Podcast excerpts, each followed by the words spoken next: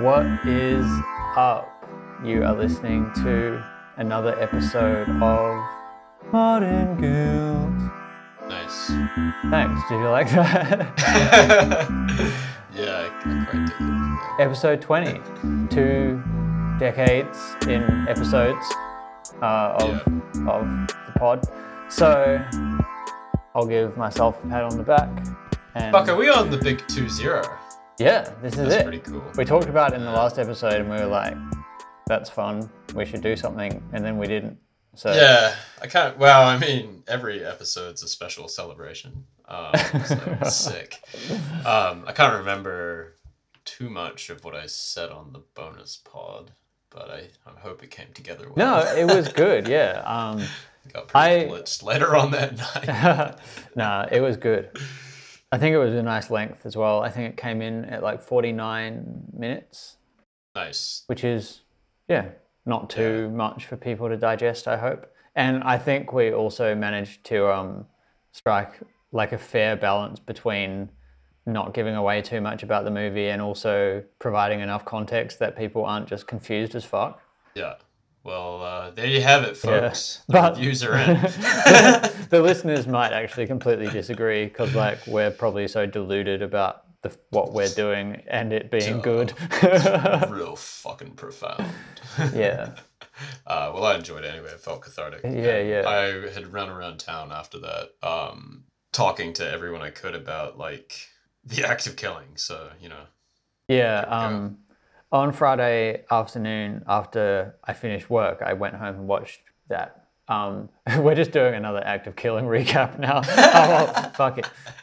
And my colleagues were like, "Oh, yeah, like, do you want to play basketball this afternoon?" And I was like, "Oh, well, I've got to go home and watch this doco and do a podcast." And then they're like, "Oh, okay, like, what is it?" And I was like, "Oh, it's called The Act of Killing." And they're just like, "Oh, that sounds like lighthearted kind of Friday afternoon activities." I'm Like, well, yeah, I guess it is. Um, so well, you know, that's whatever. It's, uh, yeah, it's one I way mean- to spend your Friday. Exactly. I liked it actually. I, I um, basically just sat in the dark for like three hours um, on Just like the middle of the day inside with the sun shining. Um, Yeah. mm. Watching Herman cross dress. Man, I just fucking can't get over that. Anyway, this is this could easily turn into another recap on um, the act of killing and how you can have a group of murderers who are so accepting of uh, their occasional cross-dressing friend, you know. But um, so I woke up this morning hmm and um, was browsing the news and various bullshit. Uh, and I had come across the alleged Biden, Hunter Biden photos. Oh yeah, saw- yeah, I saw them all. So, Oh, I need Yeah. to look at them. Okay, what are these? um, yeah, well, I was trying to find them for you, but I couldn't find them. But basically, you can see his dick and like you can see the chicks that he like fucked and everything. Um, and it's like probably the first time in a while that I've been really disappointed with like right wing conspiracy or, or you know anything. They've really let themselves down on this one. Eh? um, because I kind of ended up liking Biden, Hunter Biden after it. I was like, ah, what a boss. You know, he's just sitting there with his like big fucking cock out, you know, just like chilling with all these chicks, just sort of like looking real gloomy, like it's a fucking Having a shit time. yeah, yeah, like not even enjoying it. He's just got like dead eyes and a ciggy and like a little roll of fat, and he's just sort of like kind of like looking fucking brutal. And there's this like you know super attractive woman behind him that are like you know they're not underage, so I can't even like what's the fucking conspiracy, you know that. Hunter Biden's got a big dick and he sleeps with a woman consensually. It's just Oh. so fucking lame. oh, I'm looking at these now. oh, did you find them? Nice. Uh, um, is this weird like 32 second video that's just like playing through them like someone made a slideshow but yeah. um, that's so funny uh, he's like standing next to the toilet with this like woman in her underwear yeah. um, yeah. Yeah. i don't Um, actually understand what i'm looking at though like they just am showing one they're just showing one photo and like zooming in um, Yeah, they Anyway. were pretty vague, eh? Like, um, you know, they weren't like super obvious what was happening. Yeah. Um, there's one of him like weirdly positioned on a fucking couch where he's uh kind of just you know planking or something, and he's just got his what?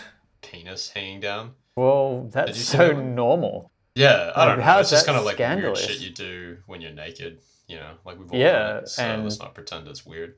Exactly. Um, someone did Photoshop that and uh, the Twin Towers in the background. Um, that was the biggest scandal of everything. But you know, I don't know. It was pretty fucking base and like whatever. yeah. Do you remember that story that like one of my groomsmen told at my wedding about me like being like found naked by one of my like female roommates back in the day? No, not entirely, but yeah, go on. um, basically my friend was like working at this cafe so it was getting up at like 5.30 a.m on a saturday to go and start her shift um, Yeah.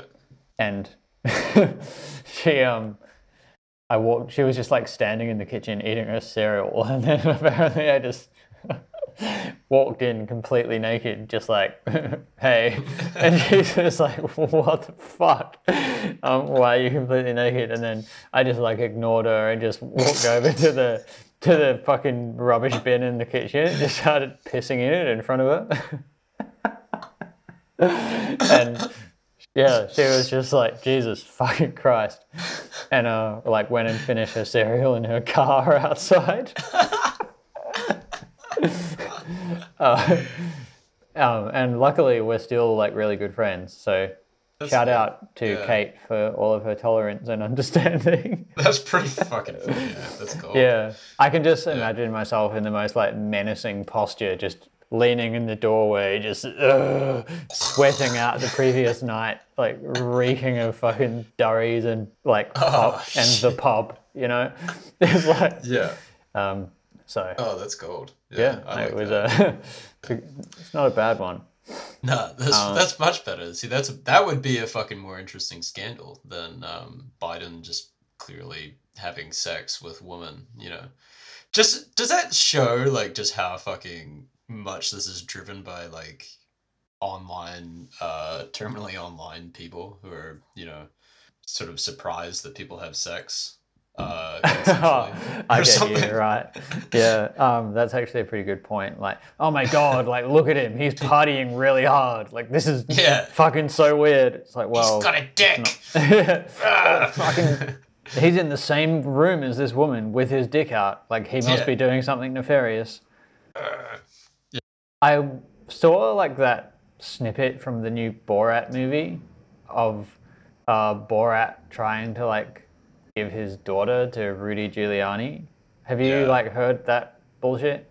Uh, yeah, I saw the whole thing um, kind of unfold, and I was not down to check it out. But uh, holla, what's it about? Give me, give me the lowdown. Oh, dude, it's just an absolute non-event.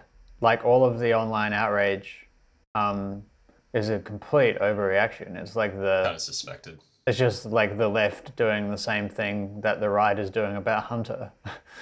Rudy Giuliani just like fucking adjusting his pants, and everyone's like, he was touching his penis. yeah, and like, but like, it's it's unclear what he was doing. But even if he was getting his dick out, like, if you look at the context that he does it in, it would be like a perfectly normal thing for someone to be getting their dick out. Like, hmm. he's in like the bedroom of this hotel room, uh, um, with this like I don't know, vaguely attractive reporter. They're like having a drink together. They've been like touching each other's bodies, and then Oh, she, okay. she's like, "Oh, like let's um go in the bedroom and have a drink." And he's like, "Okay, cool." And then she like sits him on the bed, and then he lies back and like gets his dick out, and it's just like, of course you would. It would be more of a scandal if he didn't get his dick out. yeah, it's a with Hunter Biden as well. and then, like, it's revealed after the fact that in the movie she's apparently only 15 or some shit. So I was like, okay, yeah. like, obviously, yeah, don't get your dick out in front of a 15 year old. But, like, he didn't know that she was 15. And also, she looks like fucking 25. So, It's yeah, it's real fucking pathetic. Um, I went to a comedy show on Saturday. oh, Uh, nice. Are there people still making jokes in Christchurch? well, no, um, as it turns out. Oh wow. so- Okay. um, but this whole line has kind of made me realize like just how much people are piggybacking on like anything remotely liberal and woke to sort of pursue their own agenda. Um, Oh, you know, one hundred like-. Like the whole Hunter Biden thing is kind of hilariously autistic. It's just so fucking like ridiculous that anyone would think it's anything other than just a dude. Just a like, fucking and, and it's just- unit. What's funny, man, is it just dabs on the fucking incels that push the story so hard because he's just a big dick Chad. And he's just sitting there, like, you know, just asserting himself. And, like, they would have to look at the photo, which is hilarious to me. Like, they had to fucking, like, look with their little eyes at, like, you know, Hunter just staring at the camera with his cock out. And just face it. Like, you're just cucking yourself by doing that. So, you know, that's funny. But. That's a good observation. like he knows. I bet Hunter even knew that they were going to be looking at it, and he was like, "I'll just take it for them," you know, um, and they can witness my penis. But that aside, I just so I was at this fucking comedy show, and um, partway through the whole thing, this dude just starts going on this big rant about like, you know, oh, people are racist and and Black Lives Matter and, and uh, Christchurch mosques, uh, uh, you know, and it's just like what? what are you and saying, it's just bro? like anything to fucking sort of jump on this, you know, like bandwagon to fucking further your own uh sort of political like your own Hmm. status. And I, I was kind of noticing on Twitter the other day, I was finding the same fucking thing where there's like all these people who like aren't funny and they have like, you know, John Aikman's comedy, like in their fucking Twitter handle or whatever. Um, you know, very explicitly trying to state the fact that they're, you know, They are comedians or comics. some shit. Yeah. John's funny channel. Um, and all just like fucking like virtue signaling so hard, man. Like anything they can to try and like use that as leverage to get ahead, uh, to promote their like woke comedy. Um, which in and of itself is just not, you know, ever going to be something that's entertaining. no, Uh, no. Um, And yeah. it's it's far too common, I think, for people to find that entertaining. Um, Hmm. But I'll show you what is fucking entertaining, and like I'm about to send you a link to something that is just like the perfect, um, I guess, example of what I consider to be uh, relevant online content that I want to be consuming. That I wish more people would just understand. Did you uh, get Yeah. that link in the chat? Yeah, yeah, yeah. So I sent Damon a video of this Chinese Twitter user called Pang Zai, who I follow, who um his like favorite thing is just cruising around the countryside, like smashing bears and ciggies, like and talking about how much he loves living on the farm. Fuck, that's cool. Um, and in his other videos, he's just like chilling with a little like crew of uh, rural Chinese guys, and they're just like smashing shots, um, just Yeah. necking necking beers, and just talking about how much they love it. Um, um, I'll tell these you. men will inherit the earth, you know? Oh, 100 percent.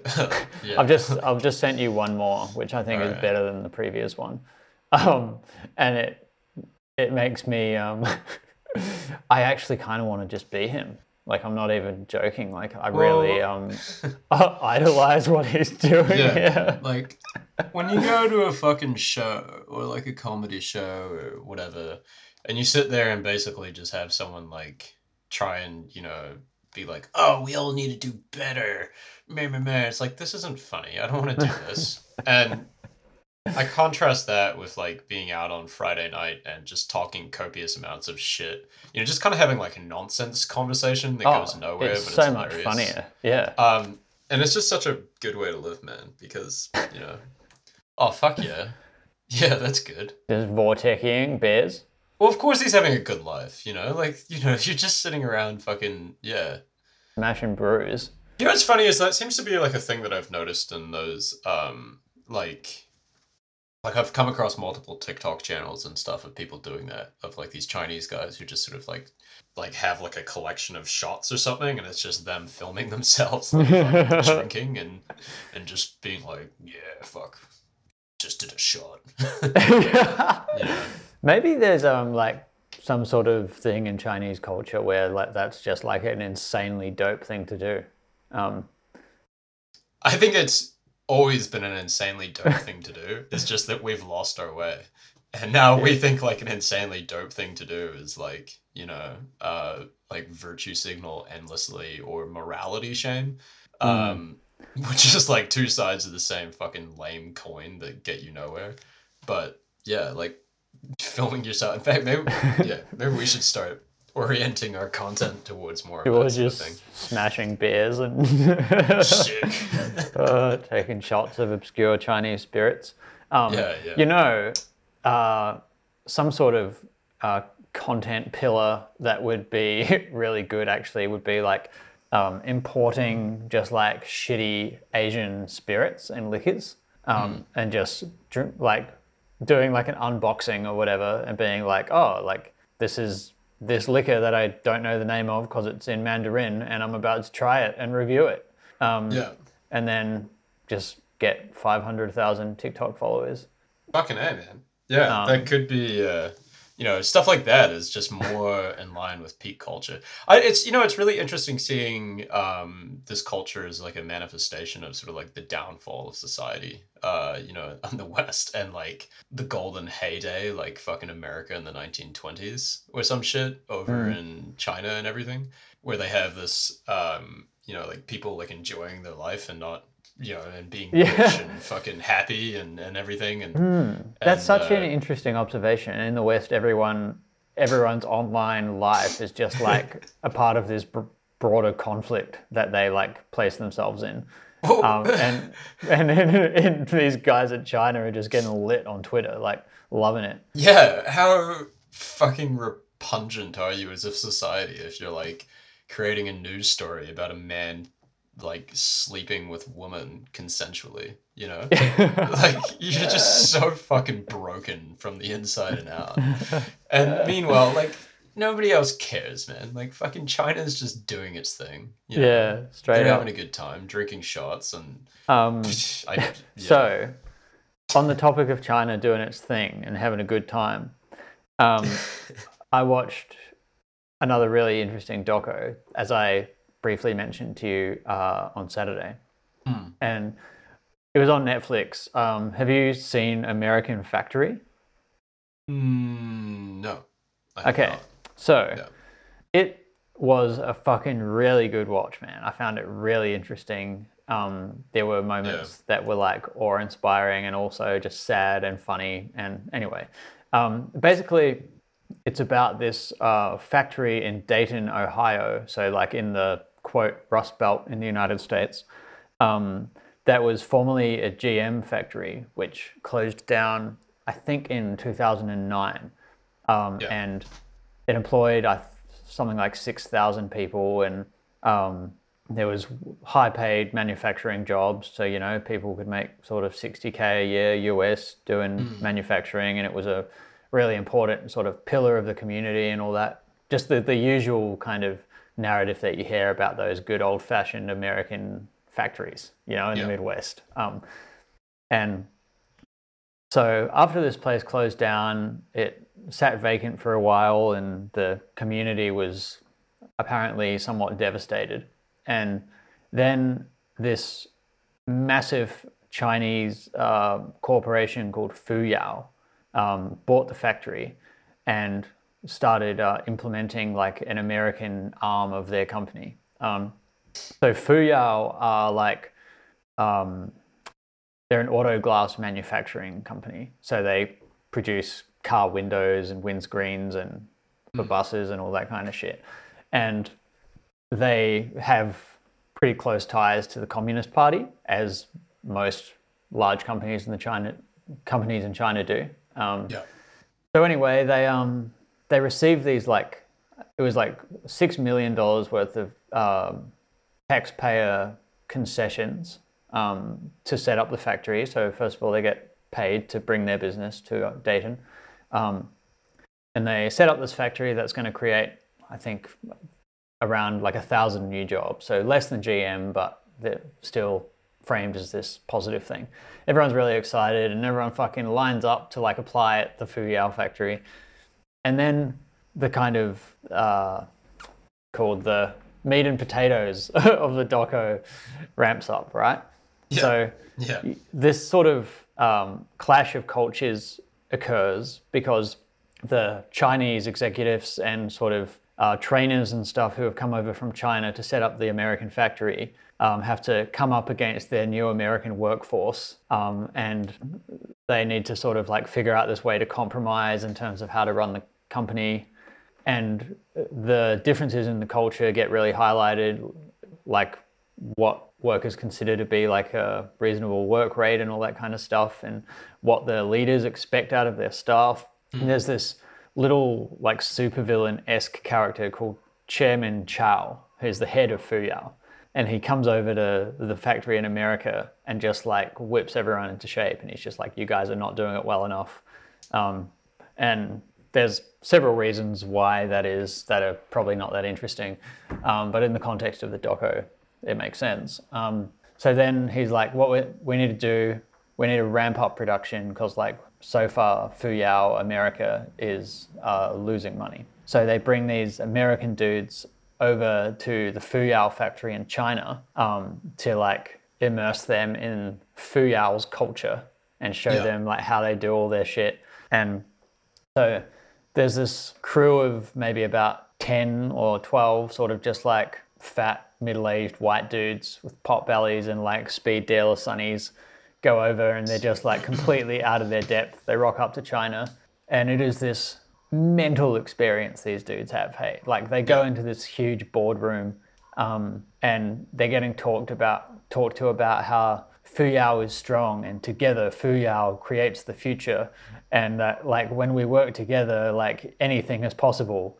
Um, and these guys are just like oh yeah sort of like nodding along with these Chinese execs. And they um, take them to like a variety of events to like show them how high worker morale among Fuyao in China is. And they just have these massive union meetings where like the Fuyao Workers Union is like an arm of the Communist Party. Um, and they sing these like anthemic songs about like the power of Fuyao and like how good the windscreens are they make when they work together and have like these like Yeah. K-pop inspired Chinese like boy and girl bands singing on stage at these work functions and like all the workers are just clapping their hands and on the piss man and just celebrating Fuyao and they're just like interviewing some of them and like yeah like I have two kids and a wife I haven't seen them since last year I normally visit my hometown two times a year on my days off that I get once every two months or something Yeah. yeah. and these guys just like love Fuyao and go to work and just create car windscreens and work like 12 hour days for like fucking seven days a week and get like one Yeah. day off a month and just go hard and love it, man. And Yeah. it's like, you know, you know, in a previous podcast, how we were talking about how there are fairly large segments of the Chinese population who supposedly don't have much of a problem with like the um, surveillance system, um, yeah, the yeah. social credit system, and all that. Um, Yeah. And we are talking about how their like tendency to place more of an emphasis on the importance of like a collectivist culture um, is kind of like one of the key veins that runs through the Chinese population. It's really like present in this doco, hey, and That's just shows these guys make like a collective sacrifice for the sake of the company and just like revel in the glory of like efficiency and achievement. Um, and then, so these American guys uh, leave China and go back to the States. And then they try and implement some of the systems and like morale boosting methods and stuff in the American factory that they witnessed and took notes on in China. And you get to see how like the American workers just don't have a bar of it. More conflict arises and they start unionizing. And then you see the Chinese leadership swoop in and try and crush this union movement um, in order to try and extract more productivity from like their Western workers who they deem as needing like retraining or uh, recalibrating because they're not working uh, as efficiently as yeah. their Chinese staff and like yeah and yeah.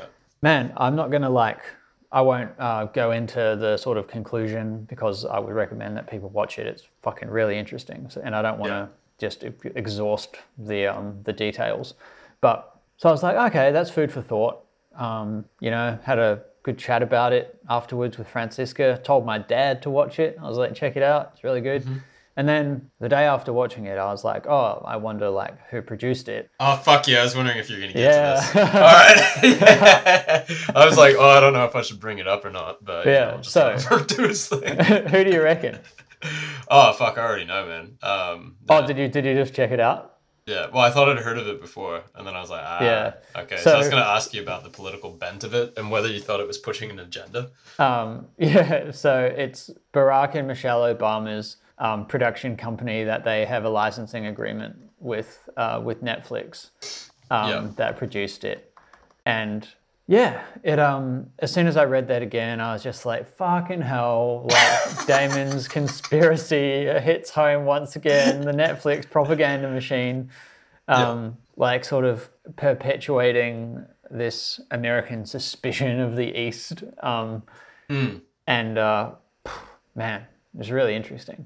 I'm really curious. I, I will watch it, um, Mm-hmm. but I'm very curious with your take on that. Like, do you think? Because you know, I you, you never know, right? Like, you never know if uh, this is just Barack and Michelle's like chill little thing that they're doing after the presidency, you know, and like they're just into movies now. They they're like they make movies and it's fun, you know, and like or if this is pushing a political agenda and if it is trying to like further the case against um, blue collar workers as kind of like more outdated um, compared to you know and and like lacking in their global acceptance and whatnot. And Yeah. whether that's being used to try to like you know open up the doors to China and you know I just So I read in a Guardian article something quite relevant to what you were just talking about. Um, that in I think it was 2016, Obama gave an address where he um, said that you can't just bring jobs back. So the American economy has changed and it's basically not going to go back to where it was. So that whole um, Trump narrative of making America great again, bringing back American jobs, res- restoring manufacturing, um, it back according to Obama's position on it, it's too little, too late.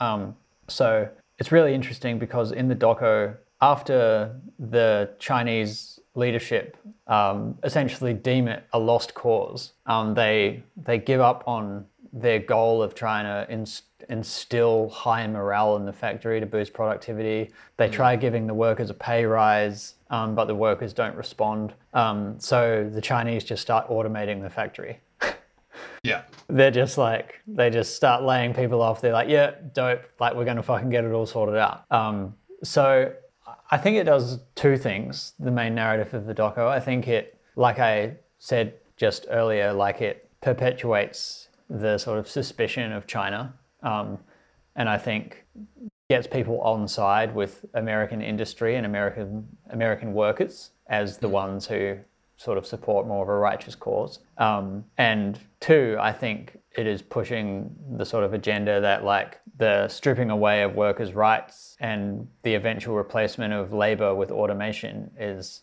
um, sort of inevitable now, and that's what we're going to have to come to accept, um, which aligns quite well with some people's sort of perception of Obama as the kind of like hyper neoliberal Nazi. Yeah. Well, Um, I mean, he was very beloved um, and not very criticized for Hmm. the things that he did, you know. And I, um, my own opinion uh, throughout the years was always like the drone program was on. Like he Mhm. just fucking the killing of children is never something that I can get behind, you know. Like, and no matter what the excuses were about it, it just was like this is happening on foreign soil, man. Like you, what you're doing is not impact you know like america's not impacted by this it's just america pushing its fucking uh you know dick into other countries and fucking with them and it's disgusting you know um and there yeah the, the like i can't look at it in the right lens i feel because like during that period i was very you know oh neoliberalism oh it's all good Mm. but I remember the TPP having, whatever, Trans Pacific Partnership, yeah, the TPP having like a lot of um, push behind it, especially from Obama and everything, you know, Yeah. which would have hugely enabled. Um, Would have decimated American jobs, right? oh, yeah, absolutely. Yeah. Like, you know, um, and similar things has happened in New Zealand and Australia um, that you know Amy, uh, when we had her on the pod, had alluded to as well. Mhm. Um, so you know, like people are aware of it and they know about it, um, and Obama was behind it. So to think that he's just kind of like running a distribution company for um, wholesome old docos, you know, made by nice people, is kind of like maybe, Yeah. but maybe not. Well, you it's know? not even distribution; it's production, man. So like, Oh yeah, exactly. Yeah. he is making the com- the, the doco. Like he's Yeah. at the reins. Um, yeah. and but yeah, I think um, like what you refer to um, with the TPP and this whole neoliberal agenda of Obama um, The globalists. supports yeah um, it like supports the sort of idea that this doco is just like a sort of um, corporate handout um, i think it's kind of like obama had a lot of like social justice messaging and all that kind of stuff but ultimately he was just like a, a corporate centrist. Um, Yeah. and this this doco i think um, supports um, yeah the, the neoliberal corporate agenda. Um, in that whenever you're willing to sort of undermine the rights or values of workers like ultimately it plays into the hands of capitalists. So um yeah. Interesting Yeah. fucking viewing man and that those i mean like the gay marriage um bill that was passed was obviously like a, you know major win for social justice. Yeah. Um but man a lot of other shit is just kind of like pointless you know? It's just sort of like unnecessary virtue signaling that doesn't go anywhere um and doesn't mean anything and is only used as a way to try and uh you know display whoever's doing its own sense of wanting to be like in a higher moral position despite actually showing that with any action of any kind you know? Like running around going back to that fucking shitty comedy event uh running around on a fucking stage and screaming blm and making reference to like the mosque shooting as a problem of like you know internalized racism among every single person um does not mean you are a good person or better person or doesn't even necessarily help further a fucking agenda of any kind. It doesn't do anything. Uh you know you you win the the the pointless claps of um your other people who already agree with you. yeah but you're not actually dissecting the problem at its core. Um you know, Yeah, I mean, ultimately, I think if you care about an issue and you want to change people's minds on it, get someone to agree with you, like go out there and help people, right? Like, ultimately, most people aren't altruistic. Like, people are inherently self interested. So, like, if, say, if you're Obama and you really care about these social justice issues. I'm not saying that he doesn't. I just think he just cares about them in the wrong way. I don't think he understands um, that a lot of the things that he is in support of actually directly undermine his his other causes. But um, like, and you're say you got 49% of the American population who uh, uh, would consider themselves opposed to the Black Lives Matter movement, but hmm. maybe not racist. And you need to get them to somehow like support these social justice initiatives that you want to you want to carry out or push through. Like, Yeah. you need to put things in action which will like through social justice will actually improve societal outcomes yeah and then let those outcomes actually impact the lives of people who you're trying to get on side. Do you get what I'm hmm. saying? Yeah, well, you know, Ray Dalio and Martin Shkreli um, both have been, oh, well, probably not Shkreli right now because he's locked in prison, but um, Ray Dalio definitely has like done actual investment into black community as a way to, you know, help them. Um, yeah. which meant a lot more personally. I mean, and, and you know, like Field would disagree with me, but like I thought that was a more, um, you know, honorable gesture than putting NWA on a playlist to celebrate black. Fucking musicians. Um, yeah, no, but what do I right. know? You know, you know, like yeah, you're you're gonna trigger me here because I've like had some fucking recurring thoughts about this, and like maybe I've even brought them up to you in the past. But Yeah. man, ever since like the onset of the BLM movement, um, it it uh, coincided with like lockdown being lifted in Australia. So like I started finding myself walking through like uh, commercial areas more, or like walking through a shopping center, and like suddenly you see like the Nike store, all the like posters in the windows of like their models wearing clothes, like they're all fucking people of color. Um, and all of these companies and businesses are like jumping on the bandwagon to like their um trying to legitimate legitimize their own companies in order to push their own interests and wearing Yeah. like the, the the face mask of social justice. But like like you say, if the likes of Ray Dalio is really investing in these companies, like where the fuck is Nike putting their money up? Mm. You know what I mean? And like I'm not I'm just using Nike as like a random ass example because there are like essentially every apparel company is Yeah. doing the same thing that I'm talking about. They're hiring the minorities of the Uyghur Muslims, actually, Hayden. So they, they're you know they're giving back. Oh fuck, through, uh, Don't even get me started. yeah. So yeah, what I'm saying is like these companies need to put their fucking money where their mouth is, not use Black Lives Matter as an opportunity to sell more products um, and prove that they give a fuck, and have the They likes don't. of Obama call them out. Yeah, but You know what I mean? won't. Like, of course they won't. Of course, yeah, because they're just furthering fucking their own like agenda to sell you more shit. you know? yeah. yeah, it's pretty fucking, fucking bogus. it's disappointing man and it it um it fucks me off and it makes me lose a little bit of faith in in people in general because you have to consider that there are fucking dudes heading up marketing campaigns like in a head office somewhere in like Nike Australia down in Sydney and he's like sick guys so how are those black models coming along like Yeah. what's the, what's the update on that it's like Blacks. fuck you bro We need like some blacks to fucking wear Yeah. our clothes. yeah, it's like- so like yeah, imagine racist like getting some like sort of mid to high level like marketing salary he's on like 90k a year and like that's enough for him to justify just like completely throwing away his moral compass and just like ugh. anyway Yeah. um Yeah. Well, I mean, you know, if he doesn't, someone else will. So, uh, yeah, and it's yeah, there's so many like token gestures that don't go anywhere, you know, and I think that's a lot of like the virtue signaling. The moment you start doing that, you're basically like guilty until proven otherwise. That you're just trying to do anything other than further your own name and agenda. You know, like uh, I was watching the debates, right, um, the second one, yeah and I was sort of jumping on Twitter. I was like, oh yeah, fuck, I wonder what people are saying. And as soon as I got on there, there was like all these fucking people being like, um, you know, like dissecting every single thing that uh, Trump said. I was like, oh, you know, there's some dude talking about like, Trump's body, as a body language expert, Trump's body language shows disgust and potential lies about what he's saying. and I was like, oh, I wonder who this dude is. Clicked on it, and it was just like, BLM, I support people of color. it's just like some fucking scrawny white dude. I was like, oh, here we go. Buy my book. You know, just like yeah. It's just so fucking obvious at this point that it's like not even worth paying attention to those people because 99% of them are going to be completely full of shit. And the ones that aren't, um, you know, aren't even really getting any fucking airtime around it or like, you know, the actions that they're doing. So, yeah yeah, like Tim Cook, I'm sure is gonna have like a, you know, they'll just bring out like a fucking black, uh, fucking Apple product of some kind and be like, we stand with black communities, and then just like offshore all the fucking, all the shit to like one of the slave camps, you know, and then just gonna get the fucking Uyghur Muslims to do it while praising Xi Jinping.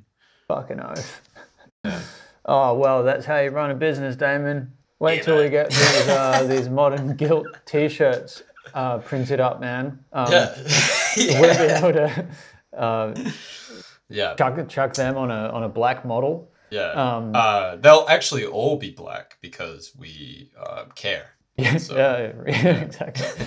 Um, you know what could be a cool ad for for our t-shirts, dude? Is if we like put a t-shirt on a black guy and film him dunking, and run that on Listening to Instagram. NWA. yeah, Yeah.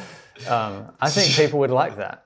Uh, Yeah, that's a really good way to tell people where we stand. Oh man, that that was definitely the cringiest part of the riots was that fucking playlist that Spotify brought out. You know, like I don't, I can't remember if I'm sure Netflix had like you know some bullshit like Celebrate black excellence with yeah, Black sure. Panther. Gosh, this makes me feel better about being white, honey. We're watching Black Panther tonight. What- Did you know it had One- an all black cast? How what a bunch of fucking losers there. God, I hate them so much. Yeah. Oh, and, and I mean, the black actors are as good as the white ones. Did you? I mean, who'd have known? Yeah. If you actually put them on the stage, they perform quite well. Like, I actually met off. a black man once. We really got along. um, they like the theater just like us. yeah. See, honey, they're people. Meanwhile, they live in the fucking suburbs, you know, like 40 kilometers from the nearest minority. Yeah. Um, It's just, it's so fucking typical. Oh man, it makes One me so the- angry just getting into it. Eh? One of the things right now, I feel like you know, like Need for Speed Underground, the PlayStation game or Xbox game. Yeah, I do You do, that, yeah. you do like the drift tracks, so like you Yeah. get like more points the, the more hectically your car is drifting. I feel like you and I, this podcast so far has just been like drifting around every corner, like in the red, and it's just like as close as you can get to either side and spinning out, and we're just Yeah. like keep it going, keep it going, accelerate. yeah, yeah, yeah. Um, there was. So what I was going to say though, one of the things that really fucked me off about the BLM thing, as like a specific example, um, Overcast, like the podcast hosting platform, um, did like a segment that was like amplifying black voices, and it's like, Yeah. here's a bunch of podcasts made by black people, and they were like Yeah. these token stereotypical sort of like topics that black people would be talking about. um, and it was fucking weird, man. Like, It just um, is so racist. It's just yeah, like ends up being these gestures are so fucking bad. you yeah, know? I think Like, they really are. Yeah, Um, like the putting NWA fuck the police into your like celebrating black musicians was just so like you've never been a person, man. Like you know what I mean? It's just so fucking horrendous that that even got across the line without being like heavily fucking criticized. Um yeah, the uh the fucking maybe second to that was like cameos celebrate black excellence by Oh, hiring Flavor Flav for fucking 50 bucks. Yeah, come and holler at Terry Crews, get him to sing your mum happy Yeah. birthday. Get him to fucking dance for you for seventy dollars. Yeah. Fuck. Here's Lamar Odom, who's just kicked his drug addiction and like woke up out of a coma a year ago. Yeah. Here's a hologram of Tupac. Celebrate it. oh god, it's so fucking disgusting. You know. Um, New South Wales police arrest 14 over one of the largest cannabis seizures in Australian history. New South Wales police have arrested 14 Vietnamese nationals and seized more than 13,000 marijuana plants in what they are describing as one of the largest cannabis seizures in Australian history. That is a, such a fucking shame, man. A lot of cannabis. A lot of beautiful looking plants that should be in people's backyards. Yeah, we uh we're counting down. Four days, man. Four days You to the first lucky uh, motherfuckers. referendum. Well, I mean, you know, we'll see if it passes. The results, um, you mean? Yeah. Yeah. Um, So there will there be two referendums? No, there's just one, man. But um, Oh, the okay. results haven't been counted, so we don't Yeah, know what's what's happening. Yeah, I But, thought you uh, um because I know in some instances when referendums are rolled out, they have like an initial vote, and so like it's like yes, and then you, the population votes again to like confirm it. So I thought that Yeah. was what you were talking about, but um, No, no, no, no, no. We just just, get the, results. the results and Mm. you know, um, to see if it's gonna pass at all. But uh, Oh man, fingers crossed. it's yeah. Well, who knows? There's been a big shift left. Um, you know, obviously with like Labor getting in power and everything. But I Mm. think at the same time, you know, a lot of those were maybe two ticks red, red being the Labor Party, and you know, two ticks no. Or Yeah, yeah. Maybe yes to the yeah. I don't know. I think there's I a lot of people there who might like not be down with uh, Pot smoking dole bludgers in New Zealand. or Dude, whatever the fuck they think. You know who? You know who we need to pay a little bit more homage to, man? Are the fucking fourteen Vietnamese dudes trying to bring thirteen thousand marijuana plants into Australia. That's an insane number, eh? They're doing a fucking. I mean, I think that they, they didn't actually bring them all in here. They were growing them here, but Yeah. um, like those guys are doing a service to the nation. Mm. Like, think about how like what a fucking little sick cunt these guys are. Just like fourteen Vietnamese cats. Like, yeah, man, let's just go grow some pot in Australia. Like, Yeah, what a dope life. yeah, man. Well, you know, good on them for being so fucking loose. Like, Yeah, exactly. um, that's cool. They're living a good life. You know, Mm. that's epic. Man, Uh, I want to go back to Vietnam. Hopefully, they don't get deported back to Vietnam. Hopefully, they can, I'm sure they will. Uh, Um, it's pretty ruthless. yeah, yeah. They don't take drug offenses too well over there, right? I don't think. Oh, I mean, they don't take them too well here. Yeah, true. Yeah, um, that's which is 14,000. why they'll be deported. Um, Yeah, So, mm, that shit. Oh well, that's pretty fucking ruthless. Um, yeah, it looks like most of them were on uh, temporary visas of some sort. One was here unlawfully, so yeah, they're gone. Um, well, I hope someone else uh, steps into their shoes and fills the void. Will you? I won't be. Oh, yes. Yeah, please, listeners, we implore you. Um, if you're not going to grow some weed yourself, at least go sprinkle some seeds. Yeah. How much weed is growing in Australia? I didn't really come across anyone I was over there. There's a lot. Um, yeah. right. Um, I, yeah. I, I, will, I dare say. Um, yeah, I suspect. Yeah. yeah. Okay. I've, um, I've heard some encouraging tales.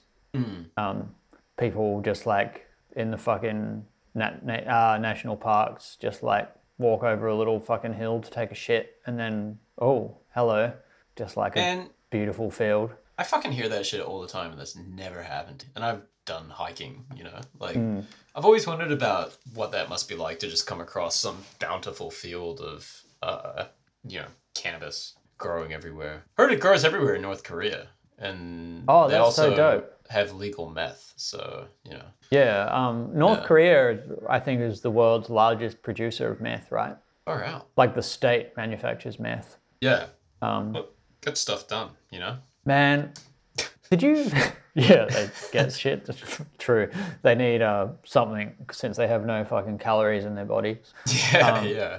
Did you see recently um, Kim Jong Un like cried during a speech and apologized to the North Korean people Oh, that's real sad. I know, upset? right? Yeah. because he's he said he's failed them. He's let them down. He Whoa, like really? imagine yeah imagine assuming the mantle of a dictatorship from your psychotic father and then just realizing like shit man like I can't do this. These people are fucked. They depend on me whether I like it or not, whether they like it or not. And like so I'm totally just projecting these traits onto Hmm. Kim Jong Un. I don't know what he's fucking like. Nobody does really. But just imagine, right? If you Yeah.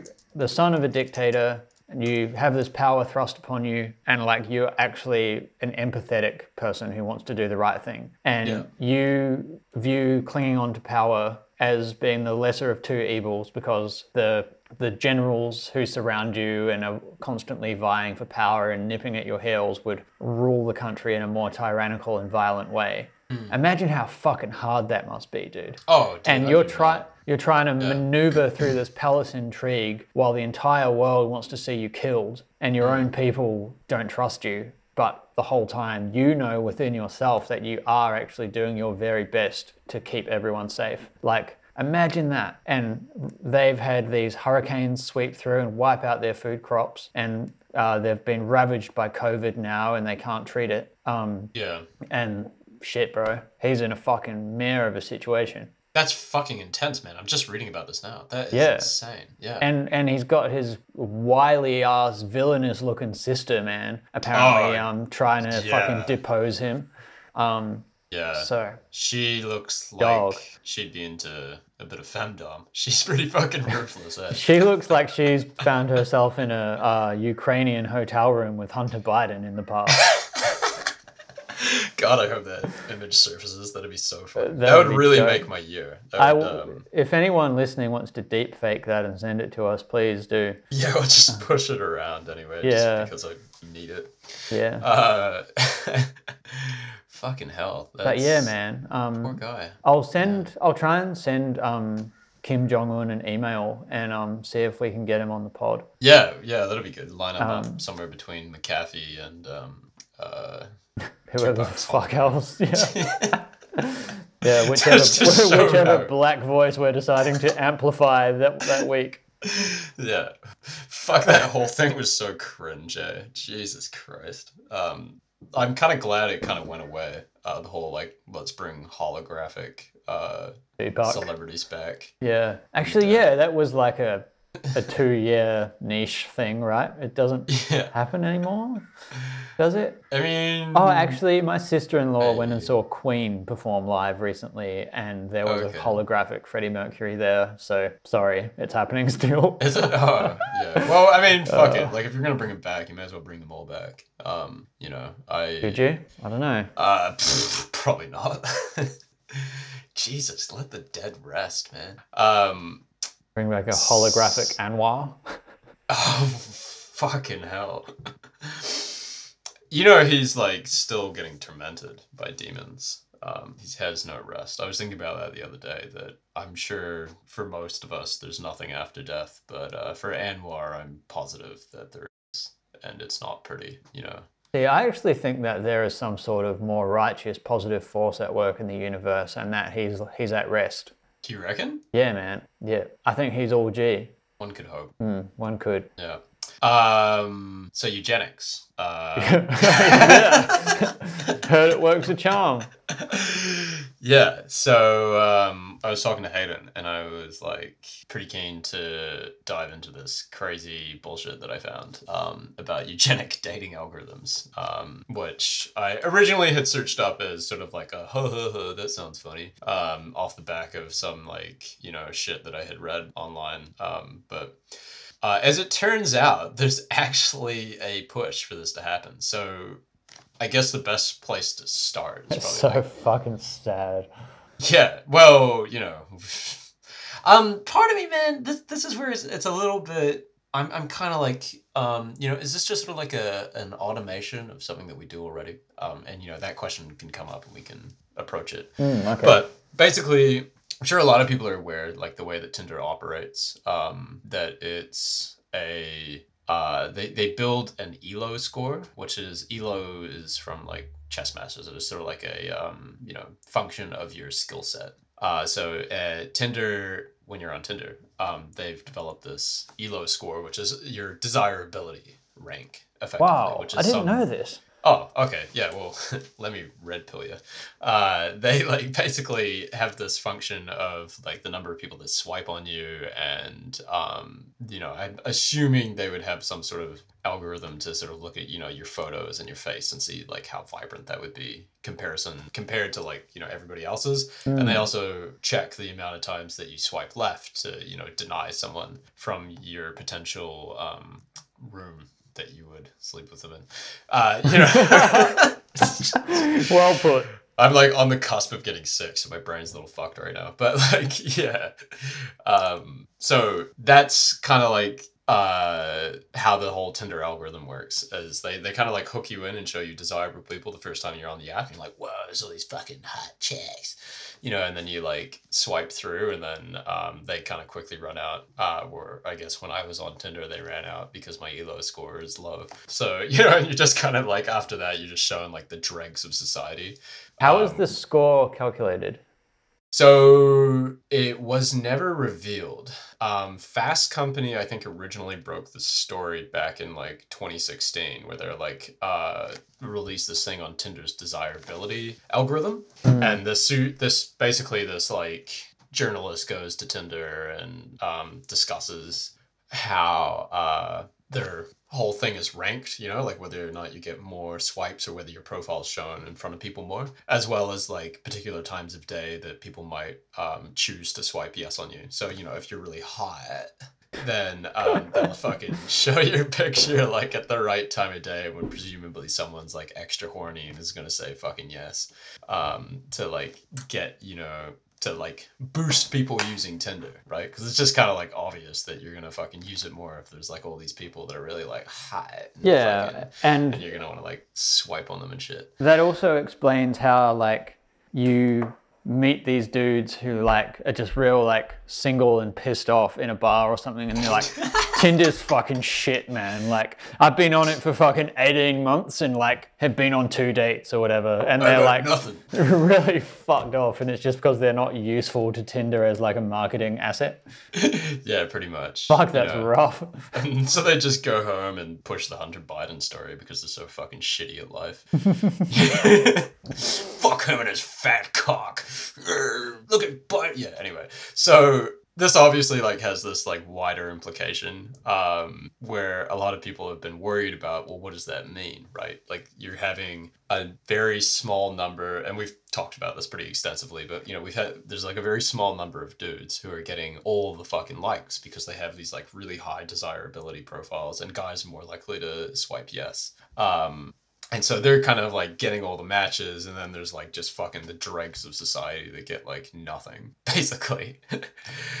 um, so part of that is behind this general conspiracy that there's like eugenic dating algorithms and large tech companies are kind of starting to orient society on where they think the matches should end up and be um, and dictate like who you're ultimately going to end up meeting by making sure your profile's in front of people that they like assume you should be dating which is fascinating because like you know tinder can not t- twitter can shape the conversation right like Mhm. Yeah. um, when I was trying to get some more info on the Hunter Biden story, I was like seeing Hunter Biden was trending on Twitter. I was like, oh yeah, fuck, cool. Tried to look into it, and the fucking trend kept disappearing, man. So they were clearly fucking with it and like you know suppressing it and Yeah, one hundred percent. Um, yeah, which is a real pain in the ass. It's super obvious when it happens as well. Uh, but like lesser known is the fact that there's this um, nefarious matching of people that Tinder thinks should fuck and you know potentially lead to this um, you know new era of like eugenics where it's only the desirable who are fucking and then there's just everyone else who becomes either like um, you know hyper miserable uh, as a male or a female Mm. um, so And like that probably has like a flow on effect when it comes to like health outcomes and shit as well, man. Because I think like on some, and I'm obviously fucking speculating here, but I think like if you were more likely to sit at home, less likely to be using your fucking dick and your balls to fuck people, and like felt less less satisfied overall with your life because you like weren't having any dating success, like your Yeah. body would probably just be like, all right, time to die, and just like slowly fucking wind down and like, you know what I'm saying? yeah So like yeah 100% they're like, um, uh, by extension, probably shaping like society as a whole. Well, you definitely get a little weird when you're celibate. Like, like I had a um, without going into massive detail about my sex life, I had like a period where I was sort of like, you know, I'm gonna be celibate, and I, you can call that cope if you want. Um, I will be happy to because it sounds like cope to me. But um, you know, I, What is I, cope? you know, when someone's like, oh, this is like a whole episode on itself.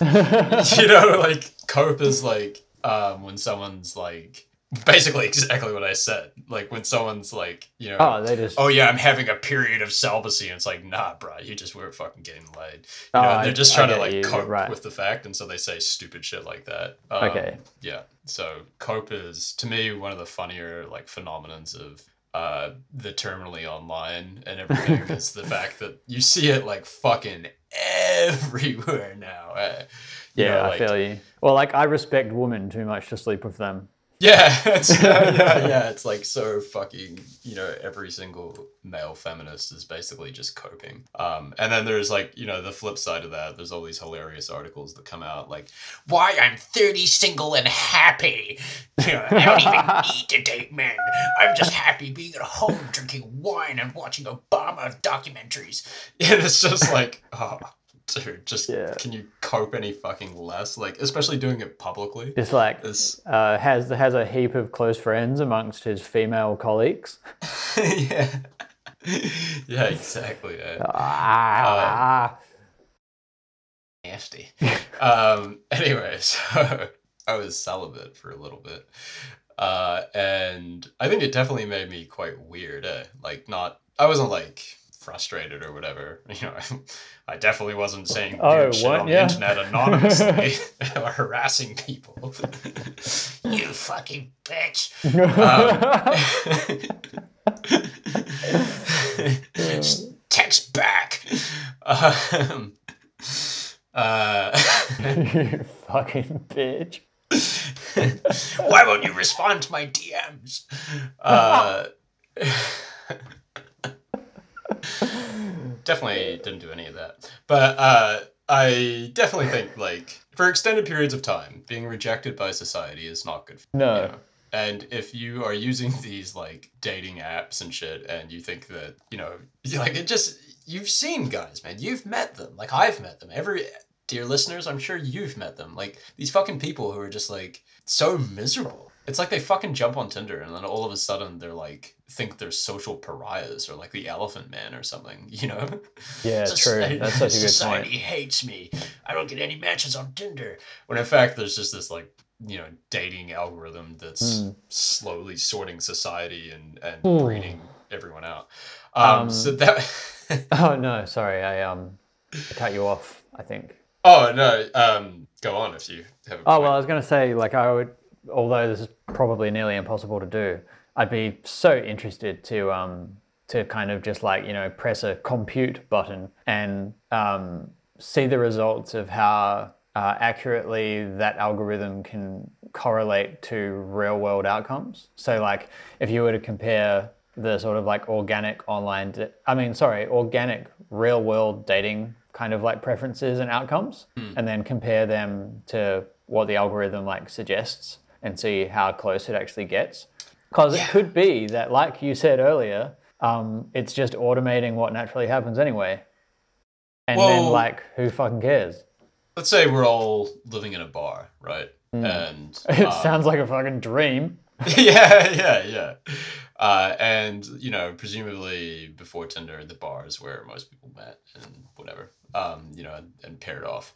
I just kind of feel like naturally in the bar, uh, you know, women uh, gravitate towards people that are better looking. Men with confidence are able to sort of interact with them more. And then there's everyone else, you know, and they're just kind of there, like lurking around, being weird. Exactly. Um, and and to me, like you know, there's macro implications of this that are really interesting because where you don't all live in a bar, and the fact is is that people you know outside of the dating apps previously had met in other places that weren't sort of you know the predominant place that you meet. Um, but now it's kind of a little fucked because you know now we're all in this thing where everyone's kind of pairing off with whoever Tinder's deciding is desirable, and then there's just all the lurkers whose mm-hmm. confidence is getting eroded. And what you're saying is fucking interesting because it's like, man, if you get rejected over and over and over again on something like Tinder, that just kind of like reinforces you're like an undesirable genetic defect, you know, like a, just a fucking human offal, and you're just what's the point in you?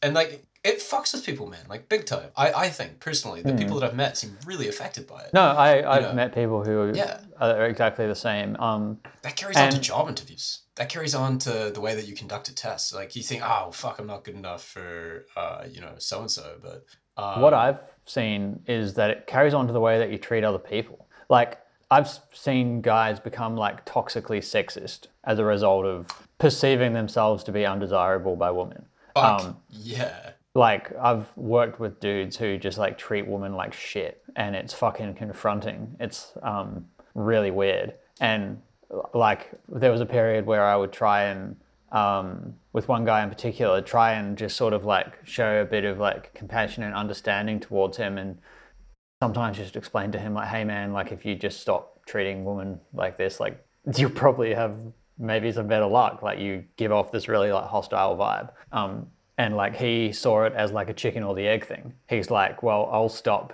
treating women like this when they stop like treating me like a fucking incel or whatever. And it's just like, dude, it's like not a cyclical thing. I promise you. but fuck, who knows? yeah. Well, and there's a self defeating attitude. Eh? Like Hmm. you know, I've come across that, and people are like, I've seen it um, from my time when I was like a recruiter as well. Because I mean, the fucking job market is basically the dating market. Oh yeah, true. You know, Um, um, and I hear people who are like, uh, you know, I'm just not fucking good enough. Like, you know, and, and like the the reason I'm not good enough is because of everyone else. Everyone else's problem. you know, and I'm like, oh, you know, like maybe I can help you and tell you a little bit about how to the fucking thing works and shit. And it's like, No, you only fucking get away with it because you're you know you're fucking white. uh, that literally happened. Jesus. I was fucking conducting, and I was like, yeah, I don't, I don't know if I'm gonna be able to put you forward. Um, but you know, it's well, fuck, dude. It ends up being re like self reinforcing. You know, yeah, of course. you become negative. Uh, that makes you really hard to be attractive to someone. Uh, and then you become more negative, and then you think that it's something about you personally. When generally it's not. Like you know, maybe it's um, within the job market. It's generally you get like a fucking 200 CVs, you know, when you Yeah, put course. a job ad up. And, you know, 150 of those are like incomprehensible. So you just end up throwing them away because it's just like, oh, this is a fucking nightmare. You're not gonna read that. You're busy, right? And it's the same thing, you know, with I imagine like a lot of women get like 200 fucking matches. Like I remember uh, I was with my girlfriend and, and she was showing me like what Tinder's like as a girl, and it's just like tap. Isn't that fucking tap, interesting? Like, tap, like yeah, and it's just like fucking match, match, match, match, match, and it's just ridiculous, you know. Hmm. And I was kind of like butthurt about it. I was like, oh, pretty replaceable right now. this kind of fucking sucks. Fuck this, Um, I'm going to Thailand. But um, it's just, uh, I think it's like driving people to the point where they end up being like miserable participants, you know, within society um, and everything. Which again is kind of like reinforcing this whole, um, you know, eugenic standpoint. Because I, I think I was trying to fucking use like the bar as an analogy uh yeah w- within that if you have like a small number of winners and a large number of losers um you know then the winners are just going to be like well just be yourself you know because they just they can't see why it's working for them and they just kind of assume that it's something about them which is pretty natural when you're you know when you win and you can't entirely see why. But um the rest of them end up being losers and, and having to cope with the fucking fallout of like how you know shitty it makes you feel Hmm. Do you Um, think um this is like I don't even know if this is like a, an okay thing to say. As in like is this like humanly acceptable? But do you Yeah. think that as a rule, um, from an evolutionary perspective, people who match off are matching off because in the long run their reproduction is what is best for the human species? Um, maybe, man. So, like, when I was researching this, uh, you know, well, hold, hold on. Let, let me like consider that for a second. Is this benefit? Is it just well, kind of, yeah. And, and like the thing is, is you know, You would have to imagine that, right? well, yeah. Since the nineteen tw- like when I watched, um, you know, this is how uh, well versed I am in this, as you know, watching movies from like the nineteen thirties and forties, um, using that as my like references here, uh, because I don't have anything else. um, is like the concept of punching above your weight is well and truly alive back then, you know, and that's well before we like had, you know, it's not a, like a recent phenomenon, I guess is what I'm saying. And I'm sure that there's there's nothing coming to mind right now, but um, maybe from some like old novels that I've read is alive and well in there as well. So I think this notion that there's you know people within your sort of like band of acceptability Hmm. um, is always kind of existed forever, you know, and it's not like people, you know, like who are uh, conventionally attractive traditionally date unattractive people. I think it's just more the fact that nowadays everyone's kind of using that as a way to try and date. And you know, maybe like historically you would have been like oh well didn't have any luck at the bar. Maybe i'll go to church and then meet someone there. You know or maybe i'll go to fucking the dance or i, I don't know like the, Yeah. the cafe I think um, I think a lack of community in modern society would must be a real impediment to um, people sort of like romantic ambitions because I, I can imagine, like you say, the cafe or the church or these other places that act as sort of like social institutions or places that bring people together must be a really great way for people to be able to um, demonstrate the value of their personality and themselves as a person over the long run in a really like organic setting. Um, and in that way probably be far more like competitive in terms of finding potential mates.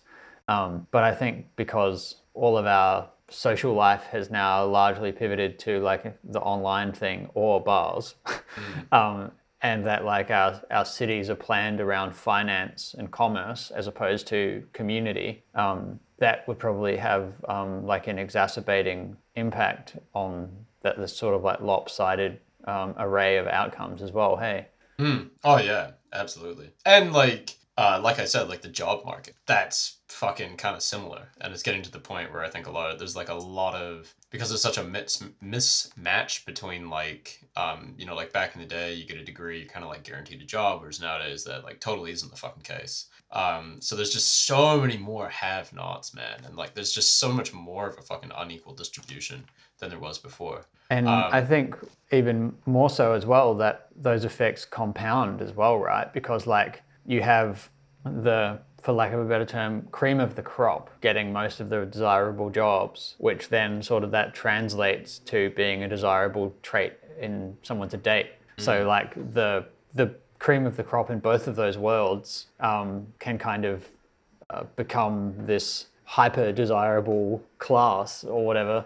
Um, which sounds like horrible and toxic to say, but like I think it's really the case. That's the eugenic dating algorithm theory. Yeah, It- it's good. So, um, well, it's not good. It's fucked, but I mean, it's, it's- good as a theory. Yeah, it's good it's, as a good as something to talk about. It's Yeah. fucking interesting. Assumedly, like why y'all conceptually. yeah, exactly. Um, Yeah. if if you want Um, something to make you feel shitty about yourself, come swing by Modern Guilt. yeah. Listen to my tincture-driven fucking conspiracy theories. Yeah, man. So, you know, it's all fucking algorithms and shit. Um, so upon doing research for this, I, I actually there actually is genetic dating apps that are try, uh, people are trying to make, um, which is kind of like just an overt fuck you to everyone. Uh, you know, like the, the- I think the Tinder thing is fascinating because you, you don't need to have this much tech involved to just kind of Mm. have like a eugenic dating algorithm. You really just need like a little bit of like facial recognition and you know like a fucking how many people actually find you desirable, and then it's kind of like that's it. And it doesn't even seem nefarious on the surface. It's just kind of like um, you know, you can get away with Yeah, running I a get what you're eugenics saying. program without actually running one. It just happens to be how the things look that your program is analyzing. Yeah, but because the elites uh, at Harvard are such fucking dickheads, um, there's some fuckwits there who are trying to make an actual genetic dating app uh, where you know they'll match up your genes to someone who has like an appropriate set of genes for you um, for like a proper Fucking hell, man. genetic dating fucking nightmare. I mean, I, no one's gonna Yeah. use it though. Is kind of like the funny thing. So Vice Um, did this whole article on it. Um, Yeah, okay. decrying like you know Ah, white supremacy. Ah, you know, and how is this going to affect trans people? and it's just like you Fuck fucking off. assholes This is yeah. the perfect example of why Vice uh, has fallen from grace. Um, Yeah. I know they. I can't remember the name of this uh, this app now, but there was a service that was essentially um, a dating app for people who went to Ivy League colleges in the states, um, which is pretty fucking gross. well there's And- a I'm Yeah. so sorry to interrupt you. There's there was also one that was launched in Australia actually for people who went to private schools.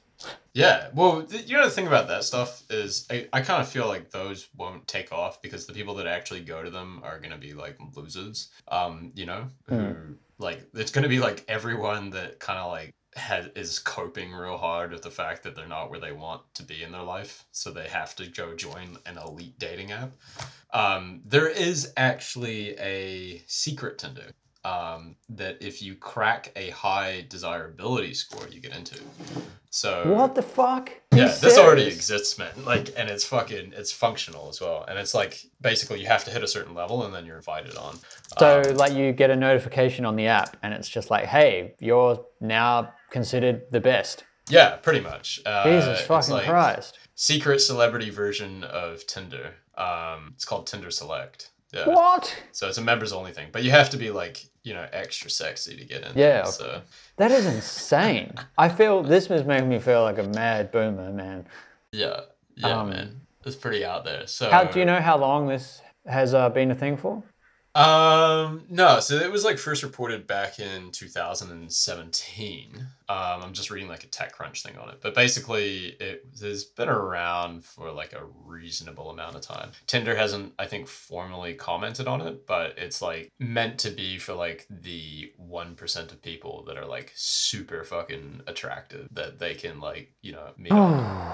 fuck. Man, So, that is fucked up, man. That is that's really ironic as well because you know, like, I know that the majority of people don't use Tinder for forming relationships or long-term relationships, but yeah. um, if I was to ever match with someone who I knew had formerly been on Tinder Select, regardless of how attractive they were, I don't think I could ever fucking date that person. Hey, Oh, yeah, no. Like, it would no be- way. fucking gnarly. yeah, no, I think it's like a that's a fucking um dead one, you know. It's kind of there's like a few things like that that I have where I'm just like, yeah, it's like an instant no. I'd be really Um, interested to see or to to know um, like how frequently legitimate celebrities create Tinder profiles.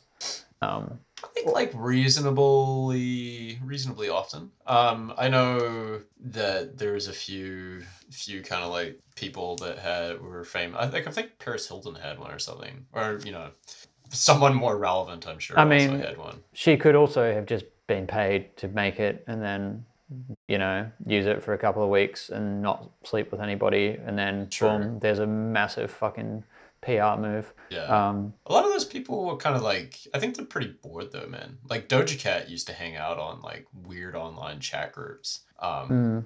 you know, so Yeah, well, I, I think like very famous people don't have many people they can relate to. Um, and then particularly if you're like on the road or whatever, if you're a touring artist or if you're in a foreign city. And uh, I think a lot of the time, like people glamorize it, but a lot of the time you're too tired to fucking go out and like party or meet someone or meet, link up with these other fucking famous people. And sometimes you want to just stay in your hotel room and talk to someone. And like those chat rooms allow you to do that like relatively safely as like a celeb. yeah. Well, I'd imagine when the euphoria of meeting celebrities is worn off and you realize they're kind of like deeply flawed and narcissistic people. You're just saying that because of coke. No. Gosh, the real interesting people are at the bottom. Why I'm happy being single. Um, yeah, I, I think of the celebrities I've met, they fucking sucked. Okay, so that's what I'm going off. There might be some out there that are like Hmm. really interesting, but basically every time I hear about someone meeting a celebrity and they're like, "Oh yeah, they are actually really normal," that tends to be like the most positive comment about it. Um, you know, and and the rest of it's just kind of like shithouse. Yeah. But, yeah. I, I'd imagine they, when they've realized that that sucks and that every single person they meet is going to kind of hold them in this weird light of like, oh my God, you're, uh, you know, you're Mike Hosking. Wow. Or, Mike Hosking. you're Ella Jones. What a fucking disappointing celebrity to encounter. I know. eh? There are some people who like some celebrities I would encounter and I would experience like negative awe. You know what I mean? So like like a lack of like fucks to give, like less than a normal person. And like Mike Hosking would be one of them. Um, Oh, he's just not even talking to it. oh, right. Such a fuckwit. Like meeting like Hunter. Biden would be, looks like it would be kind of fun. That'd actually be pretty loose. Although, Yeah. like, imagine how like paranoid and careful he must be right now. He would like, I'm sure he's his days are behind him. He's like too just like broken and damaged from all of this publicity. Yeah, true. Do, do you think he cares though? Because like the whole thing, like part of me makes me think like maybe he just released those photos just to try and like dab on people, you know, and be like, yeah, here's me naked, Yeah, I think. soak it in. uh, I, I think he would. I, I- I think those kind of like global smear campaigns are pretty fucked up to have, uh, you know, carried out on you. Yeah, that must suck, eh? It must be Waking up so brutal. Yeah. Look at Hayden's dick. Yeah, That would suck. look at know? it, bitch.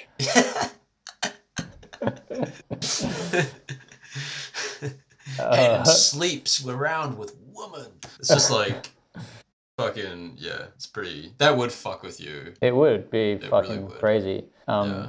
Particularly because, I mean, it doesn't take a genius to figure out the media is only, uh, you know, portraying one edge of a uh, 3D dodecahedron that is your Yeah. personality or whatever the. F- I don't even know. Is a dodecahedron a 3D shape? Uh, I think it's a 10, 10D shape. A Well, 10D Oh, sorry, no, it's got 10 sides. It's a 3D shape, yeah. A you're right. dodecahedron. Yeah.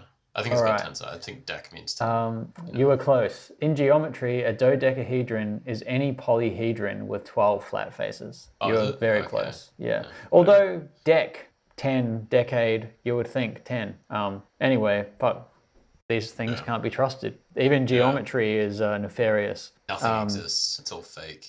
So what I mean though is like that, you know, one edge of a complex shape um, is what the media choose to present, and um, you like individuals, real people have to deal with the fucking the fallout of the whole world thinking you are this two-dimensional fucking thing. Well, Um, I yeah, man. I fucking lived with a minor celebrity for a while. Eh? Uh, and it really fucked with her. Like she was, was it? a uh, I won't say her name, but she she was basically. I'll tell you like off the Yeah, chat, yeah, but, yeah. Um, you know, because I, I have a lot of respect for her, and I not that anyone I think will message her. Yeah, sure. this. You fucking bitch. Yeah, you you fucking mentioned lived with. Damon from Modern Guilt. yeah. You Answer piece me of my shit. Right now. Tell me Uh, what you think of my dick. yeah. Nobody loves me. uh, you guys wouldn't do that, would you? Oh, some of them would for sure. you filthy fucks. Yeah.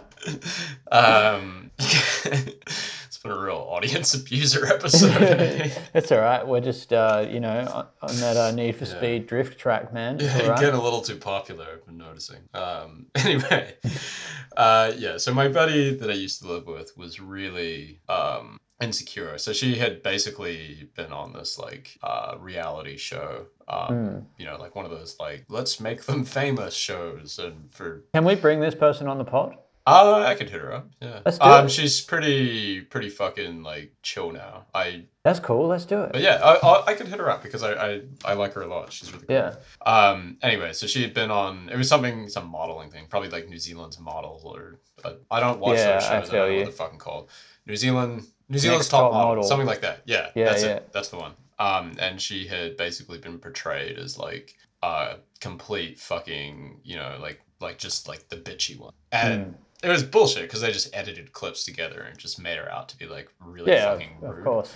Um, and man, Did you, sorry, did you live with her at the time that it was being aired, or did you live with her after she'd been on it? like the year after, you know, Yeah, okay. or so something pretty, like that. Like pretty yeah. close to the time. And I, I don't fucking know because I live under a rock. So you know, I did, like I had a few friends who were like, "Oh my god, we totally recognized her. She was the bitchy one." And I was like, "Oh really? Nah, she's chill, man. She's fucking really nice. You know, Yeah. lovely person and everything." Um, and it just she used to like talk about that sort of thing, like about how it impacted her and um just how bullshit the whole thing was fucking strung together and stuff. And and the fact then what's really fucked up is like after that she still walks around to this you know presumably not to this day because now we're talking like 10 years ago but Mm. um was walking around within like you know three four years after that thing had fucking aired and still kind of like had hangups about it and fair enough could you Hmm. imagine if anyone had portrayed like you as sort of like being kind of like a cunt or something Yeah, you if you're a public enemy, man, that's fucking gnarly. yeah you'd kind of always be trying to like overturn the image or if you're martin shkreli you just roll with it Or yeah, or some people asshole. some pe- people embrace it, right? Um, Yeah. Well, Yeah. I mean, and I can understand why they would. Like, it's just like a fucking outrageous thing to happen to you. Like that, You it know- would fuck with your psyche, definitely. this reminds me of the fucking incredible Jay Z lyrics, man. Like, um, went from the favorite to the most hated. But what would you rather be, underpaid or overrated?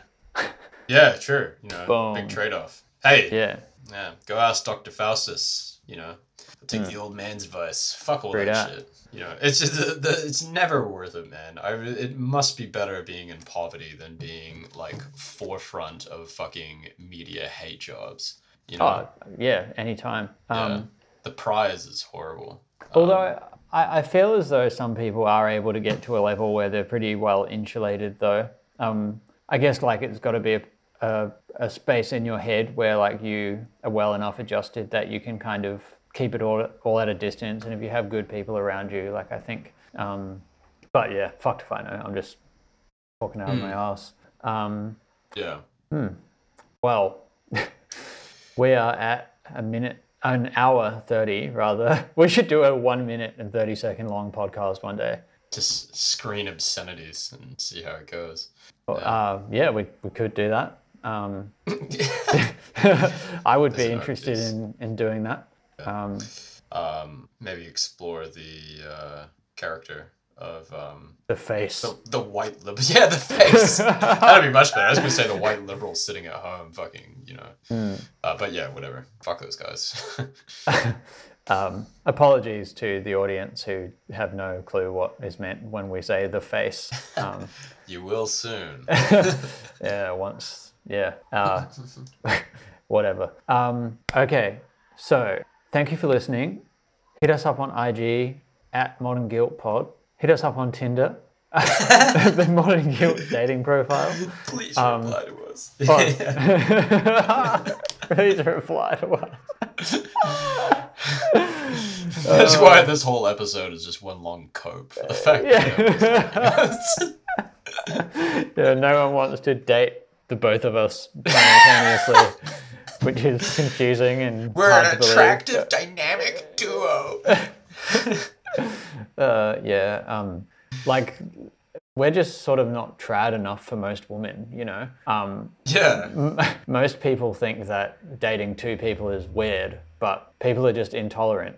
Um, Yeah. Dating Damon and I as a tandem is really rewarding. Um, you, get to listen to Modern Guilt, but for your whole life. um, Yeah, I think it's can- like having your cake and eating it too. yeah, So- we can podcast but- you to sleep live. um, Bring up interesting We can, conspiracy uh, theories and constantly need piss breaks. that's so true. You're, are you putting sunnies on? Oh man, I've just got this desk of shit. Eh? Like, it's just there's so much shit on it. Like just there's like a Oh, fucking it's not too bad, knife man. and nah, dude. There's like A toilet knife, paper and a coffee toilet cups paper. and like okay, yeah, you're getting pretty rough. old coffee cups everywhere and some pomade and like just various face cloths. So I just kind of picked stuff up throughout the pod and fuck. So if you hear any weird sounds, that's generally what's going on. Uh, I thought you you felt like we just reached a point where it was appropriate for you to be wearing sunglasses, and I'm just like, whoa, this is interesting. yeah. Yeah, um, no, I'm just living in filth right now. But yeah. Okay. um, we should put a call out as well. Um, any of our listeners who are writers, um, we are uh, open to submissions for publication on our website as well. So um, holler at your boys. Um, anything else to add? Do you have anything else to add? Oh right, yeah, yeah, yeah. No, uh, we're always looking for like new, fresh perspectives and whatnot. So we've got some juicy shit coming and dropping. Uh, if you want to be a part of that, hit us up Yeah. wherever. You know. Sounds fucking good. Yeah. Um, also, Um, Michael Hudson has asked if we can implement a uh, like a, a listener mail segment. Um, Oh, yeah. So for whatever reason, he wants up to hear us reading out emails and letters from people, Um, which okay. could be like cathartic and soothing, I guess, Uh, from yeah, like wait, a ASMR perspective. yeah, and send us. we'll fucking give you some on-air advice. Um, you know, as Um, experts on upping your Elo score. Uh, again, Um, coming as a new Patreon only um, segment. so um, get to the top of that eugenic Hmm. dating algorithm. Or if you want to uh, want to send us some like anonymous incel tirade um, Yeah. that you want to just project into the world, then we'll read it out and talk about how much you Yeah. hate women. If and you need help hating on people that aren't replying to your DMs, fire it over and we can maybe Yeah. like fix your grammar uh, and stuff. yeah, Yeah. if you uh, you need anyone to send a dick pic to who will reply, um, Yeah. will reply in one one way or another. With a one out Um, of ten rating. yeah, a, uh, a zero on the um, zero to Hunter Biden scale. No Ukrainian hookers out of 10. Um, okay, uh, okay, all right. let's call it. Yeah, cool. All right, cool. thanks for listening, everybody. For listening, everybody. Love yous. Bye. Peace.